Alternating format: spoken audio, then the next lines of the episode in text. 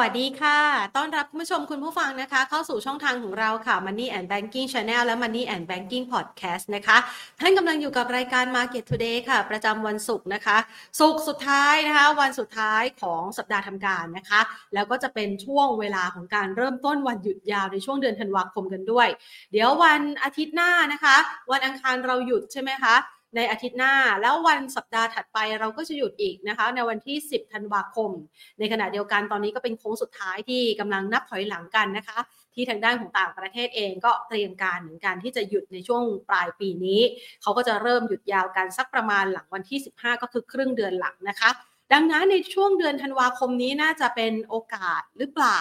หรืออาจจะเป็นจุดเปลี่ยนนะคะทิศทางของการลงทุนได้หรือไม่ หลังจากที่บรรยากาศไม่ค่อยสู้ดีในช่วงที่ผ่านมา หลาย ๆ คนบอกว่าถ้าเป็นนักลงทุนเนี่ยนักลงทุนโดยเฉพาะนักลงทุนหุ้นไทยเนี่ยนะคะค่อนข้างกังวลใจเลยทีเดียว เรียกว่าเจอกับภาวะที่ กลืนไม่เข้าขายไม่ออกนะคะ ซื้อตัวไหนตัวนั้นโดนตบตลอดนะคะ ไม่ได้ตบขึ้นนะตบลงตลอดนะคะ แล้วก็บรรยากาศที่เหมือนว่าจะดูดี แต่ว่าตลาดหุ้นไทยก็ไปไหนไม่ไกล แนวโน้มเนี่ยยังคงมีแต่โอกาสของการขายนะคะ ดังนั้นภาพดังกล่าวเหล่านี้เนี่ยเราจะมาวางแผนการลงทุนเพื่อที่จะวางอนาคตกัน อนาคตเนี่ยไม่ได้อยู่ในเดือนนี้แล้วนะคะ คงต้องมองไปยังปีหน้า 2567 แล้วค่ะ เริ่มต้นกันในวันทำการแรกของเดือนธันวาคม ดูซิว่าเดี๋ยวเราจะมามองหาปัจจัยดีๆนะคะ เพื่อที่จะช่วยสนับสนุนความเชื่อมั่น หรือว่าโอกาสการลงทุนให้กับเราด้วยนะคะ ก่อนอื่นเราไปดูตลาดหุ้นไทยค่ะ วันนี้เนี่ยนะคะมันมีหลายประเด็นเลยทีเดียวนะคะ ถ้าหากว่ามองไปยังต่างประเทศ วันนี้มีตัวเลข PMI ของจีนที่ประกาศออกมาแล้วปรับตัวดีขึ้น มันก็อาจจะสะท้อนส่วนหนึ่งเพราะว่าในช่วง2อสวันที่ผ่านมาตัวเลขเศรษฐกิจจีนดูไม่ค่อยสู้ดีนะคะ แล้วก็ยังมีปัญหาภายในในเชิงโครงสร้างทั้งเรื่องอสังหาริมทรัพย์ทั้งเรื่องธนาคารเงาด้วยนะคะ แต่ว่าความคาดหวังก็ไปมองที่มาตรการกระตุ้นเศรษฐกิจและ เพราะว่าไอ้ความคาดหวังนี้เนี่ยนะคะ มันส่งผลทำให้ค่าระวังเรือมีการปรับตัวดีขึ้นด้วยนะคะ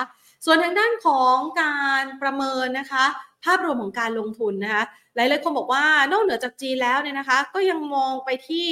เรื่องของทิศทางอัตราดอกเบี้ยของสหรัฐอเมริกา เมื่อวานนี้มีการเปิดเผยตัวเลข PCE ค่ะ ซึ่งเป็นตัวเลขที่วัดเงินเฟอ้อของสหรัฐ ครอบคลุมไปในส่วนของสินค้าในเรื่องของค้าปลีกต่างๆ ด้วยนะคะ ปรากฏว่าตัวเลขดังกล่าวออกมาดูดีเลยทีเดียว คือชะลอตัวลง ทั้งในหมวดที่รวมราคาอาหารและพลังงาน และหมวดที่ไม่รวมด้วยนะคะต่างออกมาชะลอตัวทั้งสิ้น ซึ่งก็สะท้อนให้เห็นว่าเป็นไปตามที่เฟดนะคะ ก่อนหน้านี้มีสาขาบางสาขาออกมาบอกว่าเงินเฟ้อปรับตัวลดลงอย่างรวดเร็วในช่วงระยะเวลาที่ผ่านมานะคะ เอาล่ะ ทีนี้เรามาดูต่อนะคะ เราจะเห็นได้ว่าบรรยากาศในช่วงเวลานี้นะคะ หลายๆคนเนี่ยอาจจะได้เห็นภาพนะคะของการ คงจะได้เห็นภาพนะคะของการที่การปรับเปลี่ยนสภาพคล่องหรือว่าการหมุนเงินเข้าออกในแต่ละตลาดนะคะ ในคืนนี้เนี่ยทางด้านของคุณเจอโรมพาวเวล ประธานธนาคารกลางสหรัฐเอง ก็จะมีการออกมาเปิดเผยถ้อยแถลงในมุมมองเกี่ยวกับเรื่องของทิศทางอัตราดอกเบี้ยด้วย แล้วเดี๋ยวเดือนธันวาคมนี้เนี่ยจะเป็นการประชุมนัดสุดท้ายนะคะ ของธนาคารกลางสหรัฐกันด้วย เดี๋ยวรอดูว่าแนวโน้มนั้นจะเป็นอย่างไรกันบ้างนะคะ ก่อนอื่นเราไปดูที่ตลาดหุ้นไทยในช่วงเช้าที่ผ่านมากันสัหน่อยค่ะ บรรยากาศการลงทุนของตลาดหุ้นไทยในช่วงเช้าที่ผ่านมาปรับตัวได้เล็กน้อยนะคะ คือเพิ่มขึ้นมา 2.02 จุด มาปิดตลาดพักเที่ยงนะคะ ที่ระดับ 1,382.20 จุด ด้วยมูลค่าการซื้อขาย 22,935 ล้านบาทนะคะ โดยที่เมื่อวานนี้ มีการปรับการคำนวณ MSCI ด้วยนะคะ แล้วเดี๋ยวก็จะมีวาระในเรื่องของการปรับการคำนวณเซ็ตร้อยกับเซ็ตห้าสิบด้วยนะคะ เช้าวันนี้ AOT ปรับลดลงไป 1.68%ค่ะ ปตทขยับเพิ่มขึ้น 1.44%ปตทสพปรับลดลง 1.65%นะคะ OPEC Plus ปรับลดกำลังการผลิตน้อยกว่าที่ตลาดคาดการณ์เอาไว้ทำให้ราคาน้ำมันดิบในตลาดโลก ปรับตัวลดลงนะคะ คือย่อตัวลง West Texas เองวันนี้ก็สักประมาณ 75-77 นะคะ Brent ก็ลงมายืนอยู่ที่ 80 ดอลลาร์แล้ว West Texas เนี่ยนะคะล่าสุดก็อยู่สักประมาณ 75 นะคะ ดอลลาร์ต่อบาร์เรล BDMS ค่ะ ปรับตัวลดลง 0.95% CPALL ขยับเพิ่มขึ้น 1.44%ค่ะ ช่วงนี้คุณผู้ชมหยุดยาวกันไหมคะ หรือว่าถอดใจกับการลงทุนในตลาดหุ้นไทยแล้วยังไงกันบ้าง ก็พูดคุยกันมาฝากกันได้นะคะ ก่อนอื่นค่ะ ก่อนที่เราจะไปพูดคุยกับทางด้านนักวิเคราะห์กันนะคะ ขอขอบพระคุณผู้สนับสนุนของเราค่ะ บริษัท True Corporation จำกัดมหาชน บริษัทเมืองไทยประกันชีวิตจำกัดมหาชน ธนาคารไทยพาณิชย์จำกัดมหาชน และทางด้านของธนาคารเพื่อการส่งออกและนำเข้าแห่งประเทศไทยค่ะ เอาละไปพูดคุยกันนะคะ กับทางด้านนักวิเคราะห์นะคะว่าจะประเมินสถานการณ์การลงทุนของไทยต่อจากนี้อย่างไรกันบ้างไปพูดคุยกับคุณนัตรีปุณสุขค่ะ ผู้ช่วยผู้อำนวยการนะคะ ฝ่ายวิเคราะห์หลักทรัพย์ จากบริษัทหลักทรัพย์หยวนต้าประเทศไทยค่ะ สวัสดีค่ะคุณนัทคุณนัทคะ สวัสดีครับคุณแพนครับ ค่ะ คุณนัทคะมาวันนี้เนี่ย โอ้เมื่อเช้านี้ก็ยังดูไม่ไม่ค่อยมีแรงขึ้นสักเท่าไหร่นะคะ แถมเดี๋ยวครับสัปดาห์หน้าเรามีวันหยุดฟันหลอด้วย เราครับประเมินสถานการณ์ยังไงบ้างคะคือ ตอนนี้นักลงทุนบอกว่าถอดใจแล้วสำหรับตลาดหุ้นไทยเราอย่ามองยังไงอย่าเพิ่งบ้างอย่าเพิ่งถอดใจครับ ครั้งครั้งเนี้ยน่าจะเป็นหนึ่งในเดือน น่าจะสักไม่กี่เดือนมั้งครับ ที่ผมมาค่ะออกรายการแล้ว ผมกำลังจะมาส่งสัญญาณว่าเอ้ยตรงนี้แหละน่าเข้าไปซื้อมากๆนะครับอ่าฮะผมผมจำไม่ได้แล้วล่ะว่าผมพูดประโยคแบบเนี้ยล่าสุดเมื่อไหร่อาจจะนานมากๆ เพราะว่าถ้าจำกันค่ะได้คือก่อนหน้าเนี้ยภาพตลาดแบบค่อนข้างแย่มาตลอดนะครับ ถึงแม้ว่าจะมีบางช่วงที่ ผมจะมีแนะนำให้ซื้อสู้บ้างได้บ้างบางส่วน แต่สุดท้ายแล้วเนี่ยตลาดมันแย่กว่าที่ผมคิดมาตลอดนะครับค่ะครั้งเนี้ย เดี๋ยวผมจะมาเล่าให้ฟังว่ามีประเด็นอะไรบ้างที่เป็นบวกนะครับที่หนุนให้กับตลาดหุ้นไทย มีโอกาสได้ฟื้นตัวในเดือนธันวา เดือนมกราหรืออาจจะไปถึงช่วงสักกลางๆกุมภาได้เลยนะครับผมอืมอยากเป็นกำลังใจให้กับนักลงทุนก่อนนะครับ อย่าเพิ่งยอมแพ้ครับผม ค่ะ แต่ว่าเงินในกระเป๋ามันไม่พูดอย่างนั้นนะสิคะอันแล้วอันอะเดี๋ยวรอครับประสานเสียงแบบนั้นด้วยนะคุณนัท อะอะอะไรนะครับโทษทีครับหุ้นในพอร์ตก็ไม่ค่อยจะร้องประสานอ๋อเสียงในทางเดียวกันสักเท่าไหร่ครับอ่าก็อะไหนดูมุมมองเชิงบวกให้กับคุณผู้ชมหน่อยสิคะได้ครับผมอย่างแรกเลยเนี่ย เราจะเห็นว่าปีนี้ตลาดหุ้นไทยลงมาเยอะมาก เยอะจนแบบแทบจะเยอะที่สุดในในโลกนี้แล้วนะครับค่ะสิ่งที่มีโอกาสเกิดขึ้นได้มาก ๆ เลยคือการทำ Windows Dressing ครับคุณแพน การทำ Windows Dressing เนี่ยเอ่อถ้า เป็นภาษาทางเทคนิคแล้วกันนะครับ คือการตกแต่งบัญชีแบบหนึ่งแต่ว่าเป็นบัญชีพอร์ตหุ้นนะ อย่างเช่นสมมุติว่าผมมีหุ้นเอ่อหุ้น A อยู่พอสมควรเลย แต่ว่าหุ้น A เนี่ยปรับตัวลงมานะครับ สิ่งที่ผมจะทำคือผมมีเงินสดเหลือเยอะนี่ ผมก็เอาไปถมซื้อหุ้น A เพิ่ม เพื่อให้อืม overall performance ของ portfolio ผมอะครับ ดูดีเมื่อตอนจบปีคำถามคือทำทำไมใช่ไหมครับ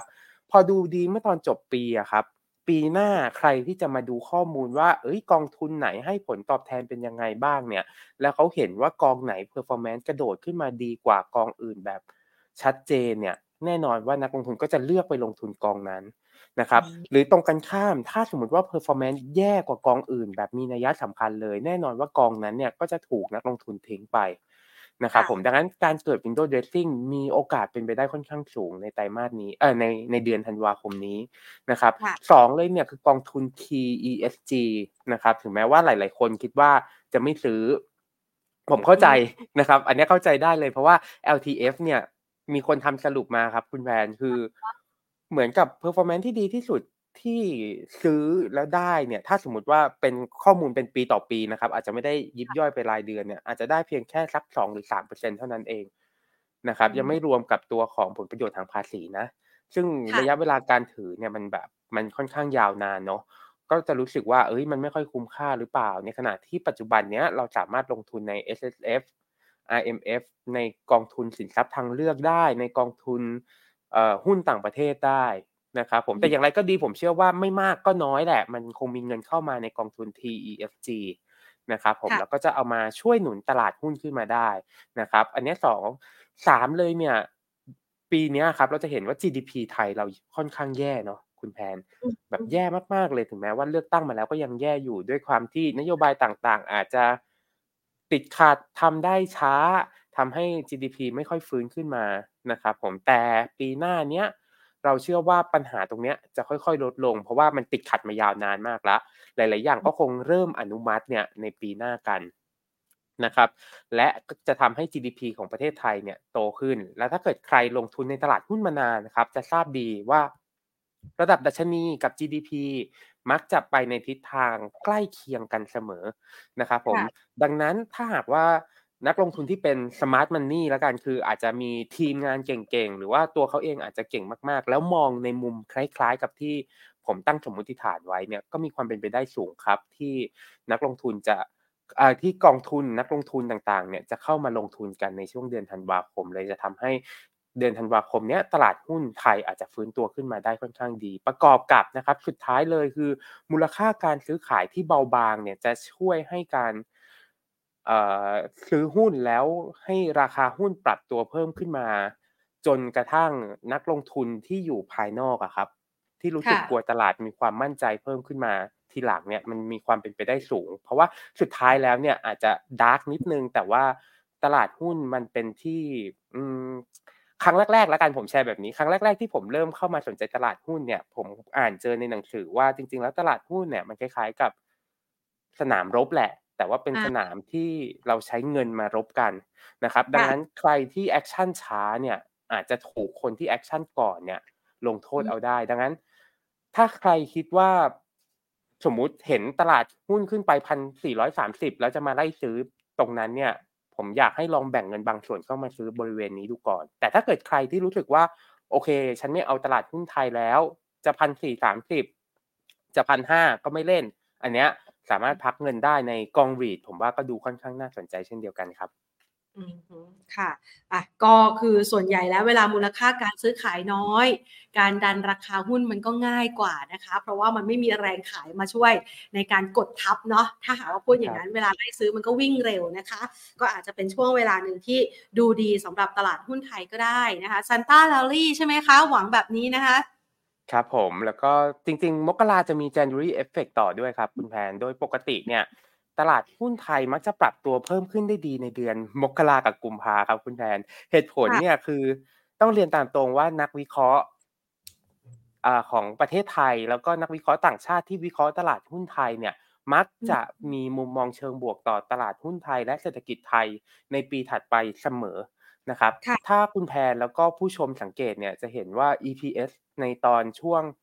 ต้นปีของทุกๆปีเนี่ย ตลาดหุ้นไทยจะเกินร้อยหมดเลย แล้วปิดปีเนี่ยจะอยู่ที่แปดสิบห้าถึงเก้าสิบโดยประมาณนะครับนั่นหมายความว่า EPS เนี่ยปรับประมาณการลงระหว่างปีเรื่อยๆนะครับ ในขณะที่ Index เนี่ยก็ต้องปรับตาม EPS ลงมา เช่นเดียวกันถูกไหมครับ ดังนั้นต้นปีเลยเนี่ย EPS เลย มักจะอ่าโทษทีครับ Index เลยมักจะอยู่ในระดับสูงนะครับผมรวมถึงกลุ่มที่เอ่อ performance ดีที่สุดนะครับในเดือนมกราคมคือกลุ่มธนาคารนะครับผมทางสถิติเก็บย้อนหลังไป 10 ปีเนี่ยถ้าผมจะไม่ผิดมีเพียงปีเดียวนะครับผมที่ให้ผลตอบแทนติดลบ นอกนั้นเป็นบวกหมดเลยครับ ค่ะ แต่ถ้าหากว่าเรามาดูเนี่ยนะคะ บรรยากาศการซื้อขายช่วงนี้เนี่ย มันก็เป็นช่วงเวลาเดียวกับที่หุ้นตัวใหญ่ ๆ ในตลาดหุ้นไทยเนี่ยถูกแรงกดทับหรือว่ามีข่าวที่ไม่ค่อยสู้ดีนะคะโรงไฟฟ้าถูกเช็คบินไปเมื่อวาน ค้าปลีกถูกเช็คบินไปวันก่อน ท่องเที่ยวนี่ยังถูกกระหน่ำอยู่นะคะ หรือแม้กระทั่งล่าสุดเนี่ยน้ำมันก็กดด้วย บัตรเครดิตวันนี้เจอเรื่องของดอกเบี้ยไปอีก มันยังเหลืออะไรที่เรายังเล่นได้อยู่บ้างคะ ครับผม ตอนนี้กลยุทธ์ที่ผมมักจะแนะนำเลยให้เป็นคอนทาเลียนเลยครับ คือเพราะว่าถ้าสมมติว่าไปเล่นตัวที่ยังไม่มีข่าวร้ายอะครับแต่ถ้าเกิดสมมติว่ามันดันมีข่าวร้ายขึ้นมานั่นหมายความว่าทุกคนพร้อมที่จะขายใส่แล้วโอกาสที่จะขาดทุนแบบหนักๆเนี่ยมันมีค่อนข้างสูง ในทางตรงกันข้ามนะครับ หุ้นที่มันมีข่าวร้ายมาเยอะมากๆเลยร้ายมาตลอดเลย นั่นหมายความว่าคนที่ยังถืออยู่จนถึงวันนี้ครับเขาคงไม่ขายแล้วล่ะเขาคงหลับตาปิดตาไปละ หรือปิดจอไปละ ลบแอปไปละนะครับผมให้ซื้อหุ้นกลุ่มนั้น เพราะต่อให้มีข่าวร้ายมาเพิ่มเนี่ย ผมเชื่อว่าหุ้นจะลงได้ไม่แรง เพราะคนที่คนที่เป็นสาย trading เขาคงขายออกมาหมดละ ในทางตรงกันข้ามนะครับ ถ้ามีข่าวบวกออกมาเมื่อไหร่เนี่ย หุ้นกลุ่มเนี้ย มักจะปรับตัวเพิ่มขึ้นได้ค่อนข้างแรงนะครับผมโดยผมไฮไลท์เลยคือกลุ่มของโรงไฟฟ้า เพราะว่าโรงไฟฟ้าเนี่ยถ้าจำกันได้คือ ปีตั้งแต่ปีที่แล้ว นะครับผมก็มีปัจจัยลบ เพราะว่าตัวของบอลยิวขึ้น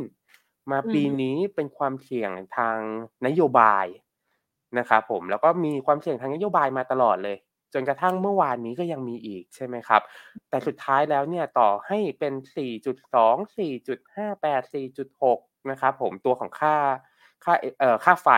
นะครับผมไม่ว่าจะเป็น 4 จุดเท่าไหร่มันมาเพิ่มขึ้นจาก 3.99 อยู่ละอืมอันนี้คือหนึ่งนะครับ สองเลยเนี่ยต้องติดตามราคาแก๊สเพิ่มเติมนิดนึง ถ้าเกิดราคาแก๊สไม่ได้ขึ้นเยอะนะครับผมแน่นอนว่าการขยับค่าไฟขึ้นมาเป็นบวกอยู่ละบวกมากบวกน้อยอีกเรื่องหนึ่งนะครับแต่ถ้าเกิดค่าแก๊สขยับขึ้นมาเยอะเนี่ยอันนี้อาจจะต้องมาพิจารณาเพิ่มเติม อย่างไรก็ดีต้องอย่าลืมนะครับผมว่าบอลยูตอนเนี้ยมันไม่ใช่ขาขึ้นละบอลยูอ่าตอนเนี้ยมันกลับมาเป็นขาลงละ ดังนั้นปัจจัยลบปัจจัยแรกสุดเลยเนี่ยที่กดดันตัวของโรงไฟฟ้าเนี่ยหายไปละ อืมฮึ นะครับผม อันเนี้ยเป็นหนึ่งละสองเลยเนี่ย ถ้านะครับผม ถ้าเมื่อไหร่ก็ตามทางนายกบอกว่า โอเค เขาพยายาม subsidize มาในระดับหนึ่งละเขาขออนุญาตลดการ subsidize ลงบ้างในอนาคต ถ้ามีการพูดประโยคนี้ขึ้นมาเมื่อไหร่ ผมเชื่อว่าจะเกิดการซื้อกลับแบบค่อนข้างเร็ว ค่อนข้างแรงเหมือนกันครับ สำหรับกลุ่มโรงไฟฟ้าครับ ทั้ง b g i m GPSC เลยครับ ค่ะ แต่ดูเหมือนว่าท่านนายกเมื่อวานนี้พอได้ข่าวว่าจะขึ้นค่าไฟนี่ดูไม่ค่อยไม่ค่อยพอใจสักเท่าไหร่นะ ใช่ใช่ครับ อาจจะต้องรอรออีกสักหน่อยครับ อีกสักค่ะอีกสักรอบหนึ่งเป็นอย่างน้อยครับอ่าฮะอะเดี๋ยวโรงไฟฟ้าก็จะอยู่ในตรีมที่เรียกว่ายิวเพลกับเราด้วยใช่ไหมคะใช่ครับอะเดี๋ยวเราค่อยมาคัดกรองกันนะคะ งั้นมาดูข่าวนะคะ ค่อยๆไล่ไปทีละประเด็นละกัน อย่างบัตรเครดิตวันนี้เองเนี่ย เจอเรื่องของการแก้หนี้นะคะ ที่วันนี้ดีเดย์วันแรกด้วย แก้หนี้นอกระบบนะคะแล้วล่าสุดก็มีเรื่องของการที่จะเข้าไปช่วยดูแลหนี้ของข้าราชการด้วย แล้วก็มีการพูดถึงประเด็นว่า จริง ๆ แล้วสินเชื่อมันไม่ควรจะเกิน 15%นะคะตรงนี้หุ้นในกลุ่มบัตรเครดิตนี่ระนาวเลยนะคะ เรามองยังไงบ้างคะครับผมก็จริง ๆ ประเด็นเนี้ยสุดท้ายแล้วเป็นลบแหละครับ แน่ ๆนะครับ ผมเพียงแค่ว่า ลบมากลบน้อยแค่ไหนนะครับผมการปรับตัวของดอกเบี้ยลงมาเนี่ยผมเชื่อว่าคงไม่ได้ปรับได้สุดนะครับในในความคิดเห็นผมนะ เพราะว่าการปรับได้สุดเนี่ยสิ่งที่เกิดขึ้นตามมาคือความเสี่ยงของผู้ปล่อยสินเชื่อแหละค่ะแล้วถ้าสมมุตินะครับว่าผมเป็นคนปล่อยสินเชื่อ แล้วผมอะกังวลถึงความสามารถในการชำระของลูกหนี้อืมในขณะที่ ความผลตอบแทนที่ผมจะได้จากความเสี่ยงก้อนเนี้ยมันลดลงอะ แน่นอนว่าการคัดกรองในการปล่อยสินเชื่อมันก็จะลดลง แล้วมันจะกลายเป็นว่าเป็นการผลักให้กับประชาชนเนี่ยออกไปที่หนี้นอกระบบอีกรอบหนึ่งหรือเปล่านะครับผมนะอันเนี้ยต้องต้องคอยติดตามอย่างใกล้ชิดอีกทีหนึ่งครับว่า โดยสรุปเนี่ยจะเสนอออกมาหรือได้ข้อสรุปที่อัตราดอกเบี้ยที่ระดับที่เท่าไหร่ครับผม ค่ะะเดี๋ยวรอดูนะคะ แต่ว่าหุ้นที่เกี่ยวข้องก็ร่วงนำไปแล้วนะคะ ไปดูต่อนะคะ AOT วันนี้ยังไม่มีสัญญาณดีขึ้นเลยค่ะ มองยังไงบ้างคะ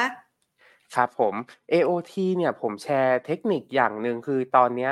นักท่องเที่ยวไทยจากประเทศอื่น ๆ ที่ไม่ใช่จีนเนี่ยผมเชื่อว่าก็คงกลับเข้าสู่ภาวะใกล้กับปกติมากล้วดังนั้นหมายความว่าเราสามารถคาดหวังได้จากนักท่องเที่ยวจีนเป็นหลัก นะครับผมวิธีการก็คือผมอยากให้ไปคอยดูราคาหุ้นที่เป็นสนามบินต่างชาติของจีนนะครับผมไม่ว่าจะเป็นเซี่ยงไฮ้ International Airport ดูอันนี้เป็นหลักก็ได้นะครับผมเป็นสนามบินหลักๆเลยของของจีนนะครับว่าราคาหุ้นเนี่ย perform ขึ้นมาบ้างไหมโอเค ผมเข้าใจว่ามันมีสนามบิน International Airport ใหม่ๆ สร้างขึ้นมาด้วย ก็เลยทำให้เกิดการแย่ง Market Share กันนิดนึง นะครับในประเทศจีน แต่ว่าถ้าหากว่าดูราคาครับจะเห็นว่าราคาหุ้นเอ่อเซี่ยงไฮ้ International Airport เนี่ยปีเนี้ย year to date เนี่ยปรับตัวลดลงมาค่อนข้างเยอะ 36%เลยอืมนะครับผมถ้าเกิดเราเริ่มเห็นการฟื้นตัวของราคาหุ้นที่เป็น international airport ของจีน ตัวไหนก็ได้ที่เป็นตัวใหญ่ ๆ นะครับผมเริ่มฟื้นขึ้นมาบ้างเนี่ย อันนั้นเองอะผมว่าอาจจะเป็นสัญญาณเชิงบวกนะครับผมก็ ค่อยรอเข้าไปเก็งกำไรหรือสะสมหุ้น AOT บริเวณนั้น ผมว่ายังไม่สายนะครับผมเพราะว่าจริง ๆ แล้วเนี่ยการที่หุ้นสนามบินนานาชาติของจีนฟื้นตัวขึ้นมา ไม่ได้หมายความว่าเขามาไทยด้วยอ่าฮะแต่แน่นอนว่าถ้าเขายังไม่ทันบินออกอะครับ เราไม่รู้ว่าเขาไปไหนหรอก แต่เขายังไม่บินออกเลยอะนั่นหมายความว่าไทยก็คงยังไม่ได้มา แต่ถ้าเกิดเขาเริ่มบินออกละแปลว่าเราเริ่มมีความหวังละ แล้วเดี๋ยวเราค่อยมาดู AOT กันอีกทีหนึ่งนะครัค่ะบอะ ช่วงนี้พักมือจาก AOT ไปก่อนนะคะ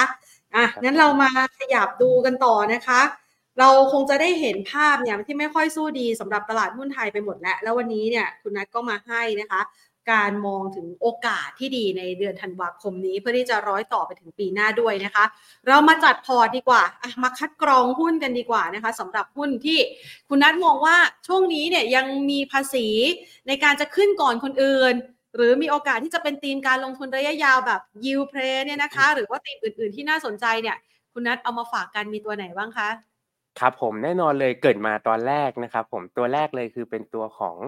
GPSC นะครับผม GPSC เนี่ยล่าสุดเลยเมื่อกี้ก่อนเข้ารายการมีข่าวเรื่องของข้อพิพาทกับตัว Gecko One นะครับผมอ่าเป็นจริงเป็นเรื่องที่ยาวนานมาแล้วล่ะที่ เป็นการฟ้องร้องให้ทาง GPSC เนี่ยต้องจ่ายค่าเสียหาย 309 ล้านเหรียญนะครับ เอางี้ผมสรุปตามนี้ว่าคดีนี้สิ้นสุดลงละ จบลงละ แล้วก็ทาง GPSC ไม่ต้องจ่ายชำระอะไรละ ดังนั้นประเด็น overhang เนี่ยหายไปละหนึ่งเรื่องนะครับผมสองเลยเนี่ยโอเค ถ้าเกิดว่าไปดูตัวของ dividend yield สำหรับ GPSC อาจจะไม่ค่อยสูงนะครับหลักทรัพย์หยวนต้าเราคาดปีหน้าเนี่ยอยู่ที่ระดับ 2.5% แต่ว่าเอาเข้ามาอยู่ในทีม UPay เนี่ยด้วยเหตุผลหลักๆ คือตัวของราคาหุ้นโรงไฟฟ้าเนี่ยมักจะปรับขึ้นหรือลงส่วนทางกับตัวของบอลยูนะครับผมตอนนี้บอลยูลง ดังนั้นหมายความว่ามีโอกาสค่อนข้างสูงเลยละที่ GPSC จะปรับตัวขึ้นนะครับ แต่อาจจะต้อง remark เรื่องของ policy risk เอาไว้ด้วยนะครับผม เกมอันนี้คืออตัว GPSC ตัวนี้ครับ ปัจจัยหลักๆ ที่อยากให้ติดตามนะครับผมคือเรื่องแรกเลยเนี่ยคือการเปลี่ยนสัญญาแก๊สลิงก์แก๊สลิงก์นะครับผมกับตัวของธุรกิจที่เป็นเอกชนนะครับแก๊สลิงก์คือการที่ทำให้รัฐบาลไม่ค่อยสามารถเข้ามาแทรกแซงตัวของค่าไฟในส่วนนี้ได้นะครับผมอธิบายง่าย ๆ แบบนี้ก็คือเป็นการไปตกลงกันกับทางผู้ซื้อนะครับว่าโอเคเขาขอเป็นตัวของราคาแก๊สเอามาเข้าใส่ สมการที่เราคุยกันนะ แล้วขอตั้งเป็นราคาขาย เราจะไม่ได้อิงที่ราคากลางนะครับผมสัดส่วนตรงนี้ครับ ถ้า GPSC ทำสัญญากับลูกค้าอุตสาหกรรม หรือลูกค้าเอกชนทั้งหมดที่ GPSC มีเนี่ยจะคิดเป็น 20ถึง25%ของรายได้รวมของ GPSC เลยนะครับ ความเสี่ยงตรงนี้ก็จะลดลงไปพอสมควร นะครับ นอกจากนี้ปี 2567 หรือปีหน้านี้ครับผู้บริหารได้ให้ไกด์แดนซ์เอาไว้ด้วยนะครับว่าปริมาณขายไฟฟ้าเนี่ยมีโอกาสเติบโตอยู่ที่ราวๆสัก 10% year on year นะครับผมก็ตามอุปสงค์ของลูกค้าอุตสาหกรรมที่มีแนวโน้มเพิ่มขึ้นนะครับผมส่วนของราคาแก๊สเฉลี่ยปี 67 เนี่ยน่าจะลดลงด้วยครับคุณแพน เราคาดอยู่ที่ 340 ถึง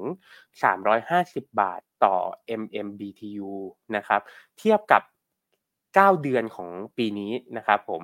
อยู่ที่ 390 บาทต่อ MMBTU นะครับ จะเห็นว่าลดลงมาราวๆสัก 10ถึง15%เลยนะครับผมก็จะทำให้ EPS ของ GPSC เนี่ยเติบโตได้นะครับผม นอกจากนี้ก็จะมีอีกหลาย ๆ โครงการนะครับผมที่ กำลังจะ COD นะครับผมในปี 68 นะครับ250 เมกะวัตต์ต่าง ๆ อันนี้เป็นปัจจัยเสริมแล้วกัน แต่ว่าไฮไลท์หลักๆอะผมอยากให้ดูการเติบโตของกำไร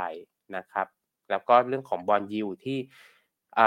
ที่ GPSC มักจะปรับตัวขึ้นสวนทางกับ bond yield ที่ลดลงครับ อืมค่ะอะ ก็ให้ไว้ที่ GPSC นะคะ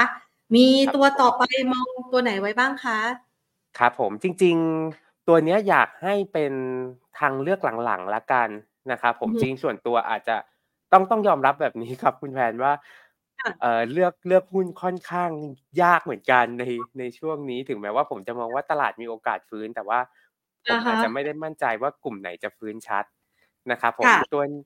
ตัวนี้เป็นตัวของ a d v a n c e นะครับเข้าไปกันกับ ทีมเอ่อทีม Uplay ค่อนข้างชัดเจนนะครับผม a d v a n c e เนี่ยมีเงินปันผลที่ค่อนข้างดีนะครับผมอยู่ที่ราวๆสัก4.4ถึง5%เลยนะครับแล้วก็จะเห็นว่าราคาหุ้นเนี่ยค่อนข้างแข็งในช่วงที่ผ่านมา แต่แน่นอนครับว่าความเสี่ยงเนี่ยเหมือนที่ผมเกริ่นเอาไปในช่วงต้นรายการคือ ถ้าหากว่าเกิดการแทรกแซงบางอย่างเข้ามา แน่นอนว่าจะกระทบกับราคาหุ้น แต่ผมเชื่อว่าจะไม่เกิดการแทรกแซงเข้ามาที่ Advance นะครับผมเอาค่ะเป็นทุกทุกคนรู้กันอยู่แล้วกันว่า เพราะอะไรแล้วกันนะครับผมค่ะที่ Advance InTouch Thaicom เนี่ย โอกาสโดนแทรกแซงน้อย นะครับค่ะผมอันนี้เป็นเป็นมุมมองของผม ดังนั้น การที่ซื้อ Advance แล้วถือไว้เนี่ยก็ค่อนข้างปลอดภัยนะครับผม Dividend Yield ปีหน้าเราคาดอยู่ที่ระดับ 4.6%นะครับการควบรวมกับ 3BB Broadband เนี่ยน่าจะทำให้เกิดการประหยัดต่อขนาดนะครับผมแล้วก็เกิดความคุ้มค่าในการซื้อตัวของอ่า 3BB Broadband มารวมถึงการที่ Jazz Eve เข้ามาอยู่ภายใต้ Advance แล้วเนี่ย สิ่งที่จะเกิดขึ้นตามมานะครับ คือ Advance มีโอกาสที่จะขายสินทรัพย์บางอย่างเนี่ยเข้าไปที่ Jazz Eve และได้กำไรพิเศษเข้ามา และมีโอกาสที่จะจ่ายเงินปันผลพิเศษในลำดับถัดไปนะครับผมค่ะอันนี้เป็น Story ที่ดูค่อนข้างน่าสนใจนะครับอือสำหรับฮึ Advance แต่ว่าถ้าเกิดเราถามหา Upside Gain เยอะๆ จากตัวของ Advance เนี่ยผมเชื่อว่าก็คงยากเช่นเดียวกันนะครับผมอืม Target Price ปีหน้าเราให้ไว้อยู่ที่บริเวณสัก 255 บาท Upside ก็อยู่ที่ประมาณสัก 15-20%จากบริเวณนี้นะครับผมอาจจะไม่ได้เยอะมากเพราะว่าต้องอย่าลืมว่าทุกคนทราบกันดีปกติแล้วเนี่ย Target Price ราคาหุ้นจะไม่ได้ขึ้น แล้วก็ไปค้างอยู่ที่ Target Price อยู่ละ บางตัวก็จะแซงขึ้นไปเลย บางตัวก็จะขึ้นไปอยู่แถวๆ หรือใกล้ๆ อาจจะไม่ได้ขึ้นไปถึงพอดีเป๊ะนะครับผมดังนั้นอาจจะไม่ได้อยากให้หวังกับตัวของ Target Price แต่ว่าเป็นเอ่อเป็น downside protection แล้วกันสำหรับตัวนี้ครับ แล้วก็เป็นตัวของการได้เงินปันผลครับ ค่ะ เรียกว่าคล้ายๆ เป็นช่วงนี้เป็น defensive ของตลาดหุ้นไม่ลง แต่ก็อาจจะไม่ขึ้นเท่าไหร่ แต่ว่าได้ปันผลอย่างนี้นะคะ ครับผมพอร์ตเอาไว้ดีกว่าทรุดไปตามทิศทางของตลาดหุ้นไทยนะคะ ได้ไปสองตัวแล้วนะคะครับที่ว่ายากเนี่ย วันนี้มีมาฝากกี่ตัวคะ มีอีกตัวหนึ่งครับ ต่อเนื่องกับ Advance เลยครับไปก็ค่ะคือตัวของ JASIF นะครับผมหลังจากที่เปลี่ยนสปอนเซอร์มาเป็น Advance แล้วเนี่ยทำให้ ตัวของ JASIF เองเนี่ยมีความแข็งแกร่งขึ้นมากๆนะครับผมอ่าผมแชร์แบบนี้ครับคุณแพนเมื่อก่อนผมค่ะเป็นฟัน m ม n เจอร์ตอนผมเป็นอือฮึฟัน m ม n เจอร์เนี่ยผมซื้อ JASIF ไม่ได้ เพราะว่าค่ะทางบอร์ดเนี่ยเขาไม่อนุมัติเลย พอเห็นว่าเป็นชื่อ JAS นะครับอืมแต่พอเปลี่ยนมาเป็น Advance เนี่ยผมเชื่อว่ากองทุนหลาย ๆ กองทุนน่าจะเข้าไปลงทุนได้แล้วนะครับค่ะผมเพราะว่าการเปลี่ยนสปอนเซอร์มัน สะท้อนถึงความน่าเชื่อถือของกองทุนค่อนข้างมากอ่าของกอง lead หรือกอง Infra Fund ค่อนข้างมากนะครับผมณปัจจุบันเนี้ยเงินปันผลอยู่ที่ระดับ 9%ขึ้นไปนะครับผมแล้วก็ราคาบริเวณ เดี๋ยวผมขออัปเดตราคานิดนึงอ่าราคาบริเวณเนี้ยก็ต่ำกว่าต้นทุนของ Advance ด้วยนะครับผมต้นทุนของ Advance เนี่ยอยู่ที่ 7 บาทกว่าๆนะครับผมดังนั้น ผมเชื่อว่า Advance คงไม่ได้อยากถือขาดทุนเยอะนะครับ อันนี้หนึ่งสองเลยเนี่ยการที่เราถือสินทรัพย์ที่มีการจ่ายเงินปันผลมากกว่า 9%ต่อปี ในราคาที่ต่ำกว่าสปอนเซอร์เนี่ยผมผมมองว่าเป็นการได้เปรียบแบบมีนัยยะเลยนะนะครับผมอืมนั้น Jazz Eve ก็เป็นอีกหนึ่งทางเลือกที่จะเข้าไปถือเข้าไปสะสมไว้เช่นเดียวกันครับ ค่ะอ่าได้ไปแล้วนะคะสามตัวนะคะ เพื่อที่จะให้คุณผู้ชมไปเลือกลงทุนกันนะคะ มี GPSC Advance แล้วก็ Just Eve นะคะ ที่ครัเอาบมาฝากมีกันในอีกวันตัวหนึ่งครับคุณแมน ได้เลยอะค่ะ ตัวนี้คะตัวสุดท้ายเนี้ยอาจจะเป็นคนที่เป็นคนเอ่อกึ่งรับกึ่งสู้หน่อยนะครับผมใช้ Product Leverage ในการเข้ามาลงทุนเพิ่มเติมด้วย แล้วก็เชื่อมั่นในตัวของสถิติค่ะคือตัวของ K-Bank นะครับอืมผม K-Bank ผมเล่าแบบนี้ครับคุณแพนคือโดยปกติแล้วเนี่ยราคากลุ่มอ่าราคาหุ้นกลุ่มธนาคารเนี่ยมักปรับตัวเพิ่มขึ้นได้ดีในเดือนมกราคมค่ะนะครับ อันนี้ยังคันวาอยู่ดังนั้นเอ่อผมฝากเอาไว้แล้วกันนะครับ ลองจับจังหวะเข้าดูนะครับทำไมครั้งนี้ผมเลือก K-Bank ล่ะทั้งๆที่อือฮึกลุ่มธนาคารมีหลายตัวเลย ไม่ว่าจะเป็น KKP ที่เอ่อ มีปันผลนะครับทิสโก้มีปันผลหรือ BBL ที่โอเค ปีเนี้ outperform มาเยอะถึงแม้ว่าช่วงหลังๆ จะปรับตัวลงมาบ้าง แต่ว่าเราก็ไม่ได้เลือก BBL มาแนะนำค่ะนะครับเหตุผลเป็นเพราะว่า KBANK อะครับตั้งแต่ผมตามมาการประชุมนักวิเคราะห์แทบจะไม่มีครั้งไหนเลยครับคุณแพนที่บอกว่าไตรมาสต่อไปจะดี เอาลุกอืมไม่เคยดีมาก่อนเลย ตั้งแต่ผมเข้ามาทำงานในตลาดหุ้นไทยอืมแต่ครั้งล่าสุดเนี่ยไตรมาสสาม ผมเซอร์ไพรส์มากคุณแพนคือเขาว่าส่งสัญญาณว่าจะบวกเป็นบวกมากๆเลยไตรมาสสี่อือฮึอ่า ดังนั้นอะ ผมเชื่อว่าคนที่เขา bearish ตัวเองหรือเอ่อประเมินตัวเองแบบต่ำๆเอาไว้ก่อนมาตลอดนะครับ แล้วมาพูดว่าเป็นบวกเนี่ย เป็นไปได้สูงที่ค่ะอาจจะสูงผล performance เขาว่าสูงกว่าที่เขาพูดหรือเปล่า อือฮึอาถ้าเป็นภาพนั้นจริงอะครับ ราคาหุ้น KBank เนี่ยน่าจะ outperform ขึ้นมาได้ค่อนข้างมากเลย แต่เพียงแค่ว่าเดือนเนี้ยอาจจะยังไม่ใช่เป็นเดือนที่ราคาหุ้นจะขึ้นได้ทันทีนะครับเพียงค่ะแค่ว่าเดือนเนี้ยจะเป็นจังหวะที่ดีในการเข้าไปทยอยรับทยอยสะสมครับคุณแพนอานะคะอะให้เอาไว้นะคะสำหรับคุณผู้ชมนะคะ งั้นเรามาดูที่คำถามคุณผู้ชมทางบ้านที่ส่งเข้ามากันบ้างค่ะ คุณนัทคะ มาครับเริ่มต้นตัวแรกกันหน่อยนะคะ ITC ค่ะ ช่วงนี้ครับหุ้นที่เกี่ยวข้องกับส่งออกอาหารสัตว์มาแรงเลยนะคะ มองยังไงบ้างคะครับผมต้องแจ้งแบบนี้ครับว่า ITC เนี่ยเป็นการเก็งกำไรหุ้นเข้า Set 50ด้วยครับคุณแพน เพราะว่าค่ะ ITC เนี่ยน่าจะได้เข้าแน่ ๆ มาตั้งแต่สักช่วงต้นเดือนที่แล้วเราเริ่มรู้กันแล้วอือ นะครับฮึผมดังนั้นในวันที่มีการประกาศก็คือช่วงกลางเดือนเนี้ยสักวันที่ 14ธันวาถึง 22ธันวาเราอาจจะไม่สามารถกำหนดวันได้เนี่ยค่ะช่วงนั้นเองอาจจะมีแรงขายทำกำไรออกมา เพราะว่ามีคนเก่งมาค่อนข้างเยอะสำหรับ ITC นะครับดังนั้นถ้ามีกำไรอยู่บริเวณเนี้ยผมมองว่าอาจจะแบ่งขายบางส่วนก่อนก็ก็ไม่เสียหาย แล้วก็ช่วงกลางเดือนเนี้ยไปแบ่งขายอีกทีหนึ่งถ้าขึ้นต่อผมก็เชื่อว่าอาจจะไปได้ไม่มาก เพราะว่ามันมีแรงเก็งกำไรมาพอสมควรแล้วครับ อือฮึค่ะ ตัวต่อไปนะคะเอ่อคุณผู้ชมถามเข้ามาค่ะบอกว่าเอ่อคุณนัทมองยังไงบ้าง ปีหน้ามันจะมีโอกาสเกิด recession ไหม ถ้าเกิดเนี่ยช่วงนี้ควรซื้อหุ้นเต็มพอร์ตหรือเปล่า แต่ถ้าไม่เกิดควรจะไปซื้อหุ้นหลังจากเฟดลดดอกเบี้ยดีไหมคุณนัทแนะนำยังไงคะอ่าผมแชร์อันนี้เป็นเคล็ดลับของส่วนตัวเลยครับว่าเมื่อไหร่ที่ผมคิดว่าผมจะ bear แบบสุดขีดผค่ะไปหา indicator มาคือ โอเค เวลาวิเคราะห์ recession นะครับคุณแพนเขาอาจจะต้องไปดูการบริโภคการลงทุนในประเทศต่างๆ นานา ซึ่งพอเราเอามาอือฮึผูกรวมกัน เราจะเห็นว่า economist หลาย ๆ ท่านนะครับ ยังมีมุมมองที่แตกต่างกันเลย ดังนั้นผมอืมเลยไปหา indicator มาแล้วอยากจะมาแชร์มี 2 ตัวนะครับค่ะเมื่อไหร่ก็ตามที่เห็น 2 ตัวเนี้ยเกิดขึ้นแค่ตัวใดตัวหนึ่งเนี่ยลดพอร์ตหนีได้เลยทันทีนะครับอะหนึ่งเลยเนี่ยคือการเริ่มลดดอกเบี้ยของเฟดอาอันค่ะนี้ตรงกันข้ามเลยนะครับ คุณแพนคือเออลดดอกเบี้ยเนี่ยปุ๊บ พอร์ตเราก็ต้องน้อยไปด้วยนะ ใช่ไหมใช่ใช่อ่าไม่ใช่ฮะซื้อนะครับ ห้ามซื้อเด็ดค่ะเหตุผลแบบมนี้อืมครับ คุณแพน ถ้าค่ะเศรษฐกิจยังดีอยู่เฟดไม่จำเป็นต้องลดดอกเบี้ย อันเนี้ยหนึ่งอาค่ะสองเลยเนี่ย การเริ่มลดดอกเบี้ยครับ สมมุติผมจะซื้อบ้าน แล้วผมเห็นว่าเฮ้ยเฟดลดดอกเบี้ยแล้ว ผมรอหน่อยแล้วกันอีก6เดือนเดี๋ยวผมค่อยซื้อเพราะดอกเบี้ยมันถูกลง มันอือทำฮึให้การจับจ่ายใช้สอยมันชะลอตัวลงในอืระดับมหนึ่งเลย อือฮึอาแล้วเศรษฐกิจมันก็จะฮวบลงมาตามนะครับผมถ้าเกิดว่าใครที่เอ่อเข้าเคยเข้าไปในเว็บ FRED นะครับผมลองเข้าไปเล่นดูคือไปใส่ตัวของ Fed Fund Rate เอ่อโทษครับ ตัวของ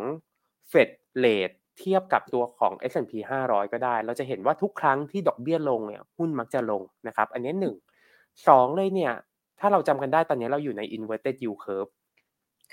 การที่ inverted yield curve กลับเข้าสู่ระดับปกติเมื่อไหร่ หรือหมายความว่าตัวของ bond yield 2ปี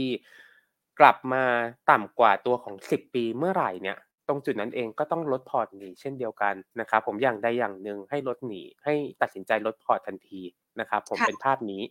ส่วนอือฮึของการลงทุนว่าตอนนี้ซื้อหุ้นร้อยเต็มไหมเนี่ยอือฮึอาจจะต้องแล้วแต่สไตล์คนนะครับผมถ้าเป็นคนที่ค่อนข้าง คล่องแคล่วว่องไวแล้วกันนะคอืรับอผฮึมตอนเนี้ยซื้อร้อยเต็มไป มกราถ้าหุ้นขึ้นต่อได้เขาก็อาจจะได้เยอะหน่อย แล้วพอมีสัญญาณลบปุ๊บเขาก็ขายทิ้งได้หมดเลยทันทีอะนะฮะครับผมอันเนี้ยเหมาะกับคนคล่องแคล่วนะครับผมแต่ถ้าเกิดคนที่รู้สึกว่าค่อยๆคิด ค่อย ๆ ตัดสินใจเนี่ย ผมอาจจะไม่ได้แนะนำให้ซื้อหุ้นเต็มร้อยนะครับผมอาจจะซื้อเพียงแค่6หรือ70%เนี่ยบริเวณเนี้ยผมว่าน่าสนใจครับอืมอะเอาไว้ให้คุณผู้ชมได้ใช้ในการพิจารณานะคะ สรุปคือช่วงนี้อย่าเพิ่งซื้อเต็มร้อย แต่ถ้าเกิดว่าลดดอกเบี้ยเมื่อไหร่ มี inverted yield curve เมื่อไหร่ก็ลดพอร์ตเมื่อนั้นแบบนี้อ่านะคะอินเว invert กลับมานะครับ หมายถึงอินเว r ร์แล้วกลับมาเป็นปกติ อ่านะคะอะครับผมให้คุณผู้ชมได้ดูเอาไว้นะ อีกท่านหนึ่งชวนเข้ามาคุยนะ บอกว่าถ้าวันนี้ไม่ถูกรางวัลใหญ่เนี่ย ไม่มีเงินซื้อหุ้นแล้วผอะก็รอลุ้นอยู่เหมือนกันครับคุณแพนคาถาเรียกทรัพย์ต้องมาแล้วค่ะ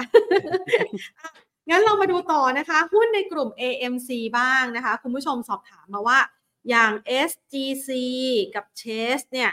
มองยังไงเลือกตัวไหนดีคะ ช่วยแนะนำหน่อย โอเคครับเชโอเค อะ วิธีการเลือกแล้วกันนะครับผม อันเนี้ยอาจจะใช้เทคนิคอลมามาช่วยนะครับผมค่ะเอ่อเราจะเห็นว่าตอนเนี้ยทั้งสองตัวแกว่งไซด์เวย์ออกข้างทั้งคู่อือ นะครับฮึดังนั้นวิธีการเลือกง่ายที่สุดเลย คือให้ซื้อแท่งที่เบรกแท่งแรกอะนะฮะครับผมอ่าอย่าง SGC เนี่ยเราอาจจะกำหนดไว้ที่บาท60วันไหนอะก็ฮะตามที่ปิด หรือมีสัญญาณว่าจะปิดเหนือบาท60ให้เข้าซื้อทันทีนะครับผค่ะมหรืออย่าง Chase เองเนี่ยอาจจะกำหนดไว้ที่2บาท10นะครับผมวันไหนที่มีแนวโน้มที่จะปิดเหนือ หรือวันไหนที่ปิดเหนือ ก็เข้าซื้อทันทีเช่นเดียวกันนะครับผมอานะคะอะเดี๋ยวให้ให้ให้ให้น้องเราขึ้นขึ้นกราฟให้สักหน่อยนะคะให้ดูเชสนะคะเชสนี่ขอราคาอีกทีคือยืนเหนือสอง2บาบาทท10ได้อ่าสองบาทสิบได้ซื้อพอเบรกปุ๊บค่อยซื้อตามถูกครับต้องผใช่มไหมอ่าใช่ครับนะคะตัวต่อไปคุณผู้ชมถามมาในหุ้นกลุ่มโรงไฟฟ้าอย่างราช ราชบุรีลิสซิ่งค่ะ ตัวนี้นี่ครับตกยุคนะคะครับผมก็ต้องยอมรับว่าเป็นหุ้น old school แล้วกันนะครับผค่ะมเป็นหุ้นคนที่อยู่ในตลาดหุ้นมานานๆเขาเล่นกันนะครับ ดังนั้นเราอาจจะไม่ได้คาดหวังการผันผวนที่ค่อนข้างแรงสำหรับตัวของราคาหุ้นนะครับค่ะผมแต่การอ่อนตัวลงมาค่อนข้างมากเนี่ย เมื่อวานเนี้ยเข้าใจได้ แต่วันเนี้ยอืมผมไม่เข้าใจนะครับ อืมอาจจะเป็นไปได้ว่าเมื่อวานเนี้ยครับ ที่ MSCI ต้องขายเนี่ย อาจจะขายไม่หมดหรือเปล่าอืออเดอร์มค้างอยู่หรือเปล่าอะไรอย่างเงี้ยครับ แล้วก็เอามาขายต่อในวันนี้นะครับค่ะผมดังนั้นถ้าจะเก็งกำไรก็อยากให้เก็งกำไรแค่ระยะสั้นๆแล้วกันครับ ก็ซื้อบริเวณสัก 31.5 ถึง 31 บาท แล้วก็เอาขึ้นไปขายอยู่ที่บริเวณสัก 33 ถึง 34 บาทได้ประมาณเนี้ยครับ ค่ะ ได้ สักประมาณช่องสองช่องนะอะระมัดระวังกันสักนิดครับหนึ่งนะคะ บาท2ไปดูบาทนะครับครับอ่าบาทสองบาทนะคะ ต่อไปนะคะ คุณผู้ชมบอกว่าเมื่อสักครู่นี้คุณนัทอ๋อนี่เขาถามว่า มีหุ้นแนะนำตัวไหนบ้างที่ต่างชาติเขาไม่ได้ลงทุนเอ่อจะได้อันปลอนี้ดผมภัไม่ยของต่างชาติเนี่ยอันนุมุมน่าจะเป็นประมาณนี้เอ่อผมอาจจะไม่สามารถ ทราบได้ว่าต่างชาติมีไม่มีหุ้นตัวไหนบ้างจริง ๆ ครับ แต่ว่าโดยปกติแล้วเนี่ยต่างชาติจะเล่นหุ้นใหญ่เป็นหลัก ค่ะ หุ้นเล็กจะน้อยมาก แต่ robot ไม่ใช่นะครับคุณแพนคืออ่า robot เนี่ยเวลาตลาดหลักทรัพย์เขารายงานเนี่ยมันมีทั้งที่เป็นเป็น AI เป็นค่ะ programming หรืออาเป็นฮะ condition อือฮึอาดังนั้น เขาเขาอาจจะเล่นหมดเลยหุ้นใหญ่หุ้นเล็กนะครับ ตรงเนี้ยเราเราอาจจะไม่สามารถกำหนดได้ แต่วิธีชนะ robot ครับคุณแพน อันเนี้ยผมไปค่ะนั่งฟังของต่างประเทศมาเพราะว่าอะฮะฝั่งนะอคะเมริกาเขาก็โรบอทดุเดือดเออโรวิบอทนี่มันก็คฉรับลาดซะด้วยแค่มันสแกนเจอมันก็เอาแล้วนะใช่ใช่ครับ วิธีค่ะหลักๆอันนี้ครับ คือเราต้องให้สัญให้ความสำคัญกับ trend ใหญ่ให้มากขึ้น หมายความอาว่า เราอาจจะต้องขยับไปดูกราฟ weekly ก่อนตัดสินใจว่าจะเล่นหรือไม่เล่นตัวนี้ หรือไปดูค่ะกราฟ monthly เลยนะครับผมถ้าเกิดกราฟ monthly เป็นขาขึ้นเนี่ย ต่อให้โดนโรบอททุบลงมาสุดท้ายแล้วมันก็จะยังกลับมาเป็นขาขึ้นได้อยู่นะครับอืผอมฮึเพราะว่าส่วนใหญ่แล้วโรบอทมันก็จะทุบในกราฟ day แล้วก็ถ้าค่ะสังเกตอะครับ หุ้นที่โดนโรบอทขายแรงๆเนี่ย ส่วนใหญ่แล้วเป็นหุ้นที่อยู่ในแนวโน้มขาลงเสียเป็นส่วนใหญ่